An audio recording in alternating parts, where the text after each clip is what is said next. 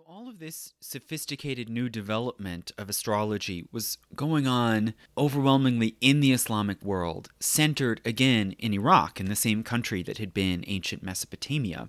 And it was pretty much unknown. It was entirely foreign and unknown in the West.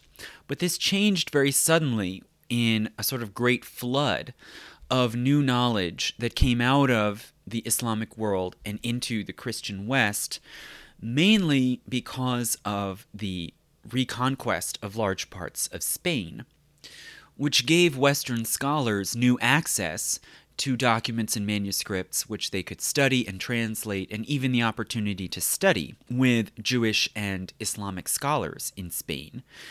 So there was this flood then of astrological interest and knowledge into the West at basically the same time as the great Aristotelian revolution, when knowledge of Aristotle was brought back into the West, basically in the 12th century. And an early incident showing this new infiltration of astrology into the West and the sort of conflict and uncertainty that it caused is in the year 1108, when Gerald, the Archbishop of York, was on his way from York to London to attend a council, and he died suddenly, and his body was found in an orchard alongside the road. And his body was brought back to York to be interred, but with him was found a copy of the Book of Astrology by Firmicus Maternus, that great late Roman scholar that I talked about before.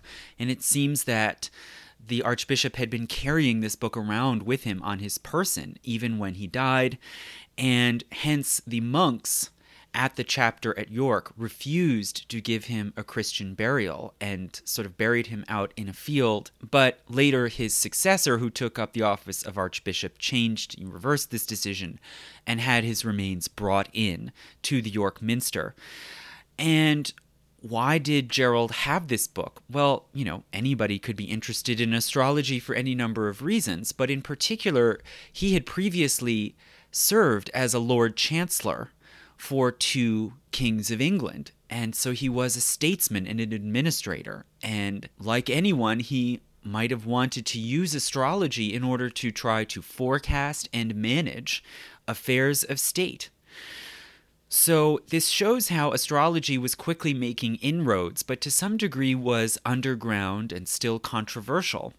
Eventually, it was integrated into the teaching of astronomy as part of the quadrivium, or sort of four higher disciplines of a university education. So this new growing class of literate, university-educated people did have some exposure to astrology, and more it was taken up by special practitioners once again, as it had been back in the Roman era. And there was a kind of efflorescence then of astrology in the West, in the High and Late Middle Ages and the Renaissance.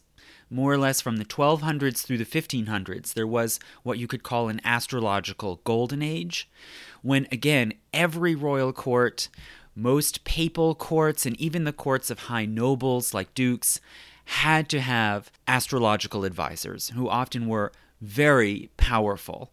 And some of them you can see, like John Dee at the court of Elizabeth of England, sort of revived the ancient figure of the magus, the sort of all-purpose adept and wise man who places astrology at the top as the sort of highest, most important art for understanding world events.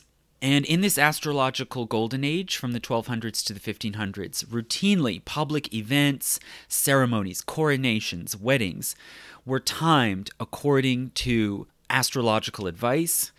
Designs of streets, of fortresses, of churches were made according to astrological alignments to sort of channel the positive influences of the planets. Predictions were regularly made about successions to the throne, about victories and defeats in war based on astrology.